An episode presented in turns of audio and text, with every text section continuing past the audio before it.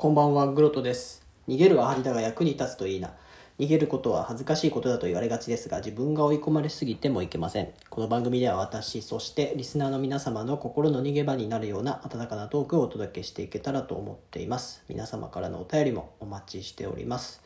さて、えー今日はですね、えー実は久々の収録です、えー配信自体はねあの過去に、えー撮ったものを出して、えーずっと毎日してるんですけども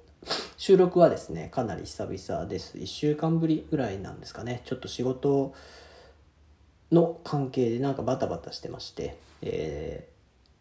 やってなかったんですね。まあでも、まあ、それを大事にしてましてあのあんまりね無理してやってもいけないかなと思うのとまあ、取っておいたものがあってねそれをま発信していってるってことで毎日続けてるっていうことなので、まあ、無理にねその気持ちが乗らない時に、まあ、収録するっていうのはやめようかなと思って、まあ、発信したいことがねある時にやっていこうと思っています。で本題ですね。今日の本題はえボイスパーカッションと英語の発音についてですね、えー最近ですねあのケースネアができるようになった、まあ、あの完全にできるようになったわけじゃないんですけども、まあ、とにかく息を吸いながらですね、まあ、そう音を出す。ことがある程度なんかできるようになったある程度というかまあ最低限できるようになったのでまあ、永遠ループにですね、まあ、ボイスパーカッションをこう曲に合わせてしたりとかっていうのがまあできるようになりましたと。でそれをやってるのと同時にですね最近、まあ、今今年ですねちょっと英語を上達したいなと思ってまして、まあ、っていうのはその今やってる仕事で英語を使う機会が増えたということと、まあ、それがちょっと楽しい英語をやってるっていうのは前から興味あったんですけども本格的にこう仕事で使うっていう場面が出てくるとそのできない悔しさと、まあ、そのちょっとできたとかできたりとか分かった時の嬉しさがあるっていうことは分かってきてちょっと英語に興味を持ってるんですね。で、まあ、ボイスパーカッションと英語ってあんまり関係ないように思ってたんですけどもそのボイスパーカッションって実は英語の発音と結構関係あるなと思いました。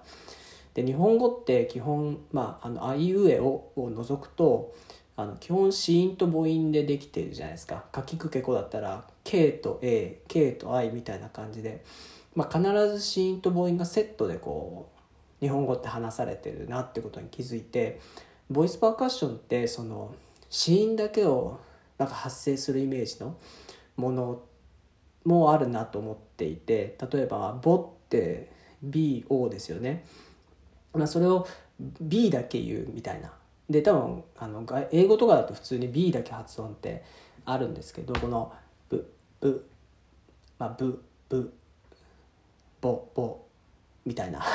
うまくできてないですけども、まあ、極力母音の方を言わないような感じのイメージですね。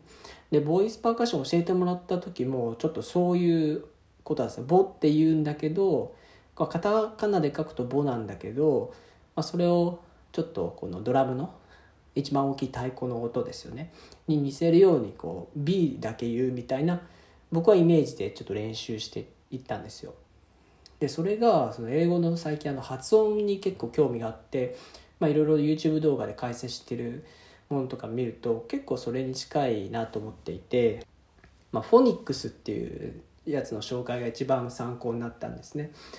あの我々 ABC って読むと思うんですけどあれはまあ英語の、まあ、文字の名前なんだけなんで、まあ、発音とは違いますよっていうことですね。まあ、A は「え」「アポ」え僕うまくできないですよ「アポ」みたいな。母音は僕下手なんですよ。でもその B とか C ってその、まあ、子音じゃないですか。でそれがその、まあ、B は B なんだけど発音はこの「ブ」「ブ」「ブ」っていうその音ですよね。まあ、クマの「ベア」とかこう「ブ」「ブ」っていうその「ブ」じゃなくて「ブ」だと。B でもないと、まあ、発音はあくまでその「ブ」っていう音だと。で C も一緒で C を「ク」「ク」っていう音は「ク」じゃないですよね「ク」っていう音。でなんかこれがですね結構なんかボイパーでやってた練習に近いなと思ってボイパーの「プップップッ」っていう音とかの出し方にも似てるし「ク」っていうのも「」とかそのボイパーでもその50音の音じゃない音を口から出すっていうのにすごい近いことをやってるなと思ったんですね。なのであの相互関係があるか分かんないですけども、まあ、ちょっと発見だったのは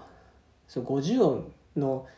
以外にもですねこの音を出すのが口で結構いろいろできるんだなっていうことに、まあ、この30過ぎてからですね気づいたわけなんですよ。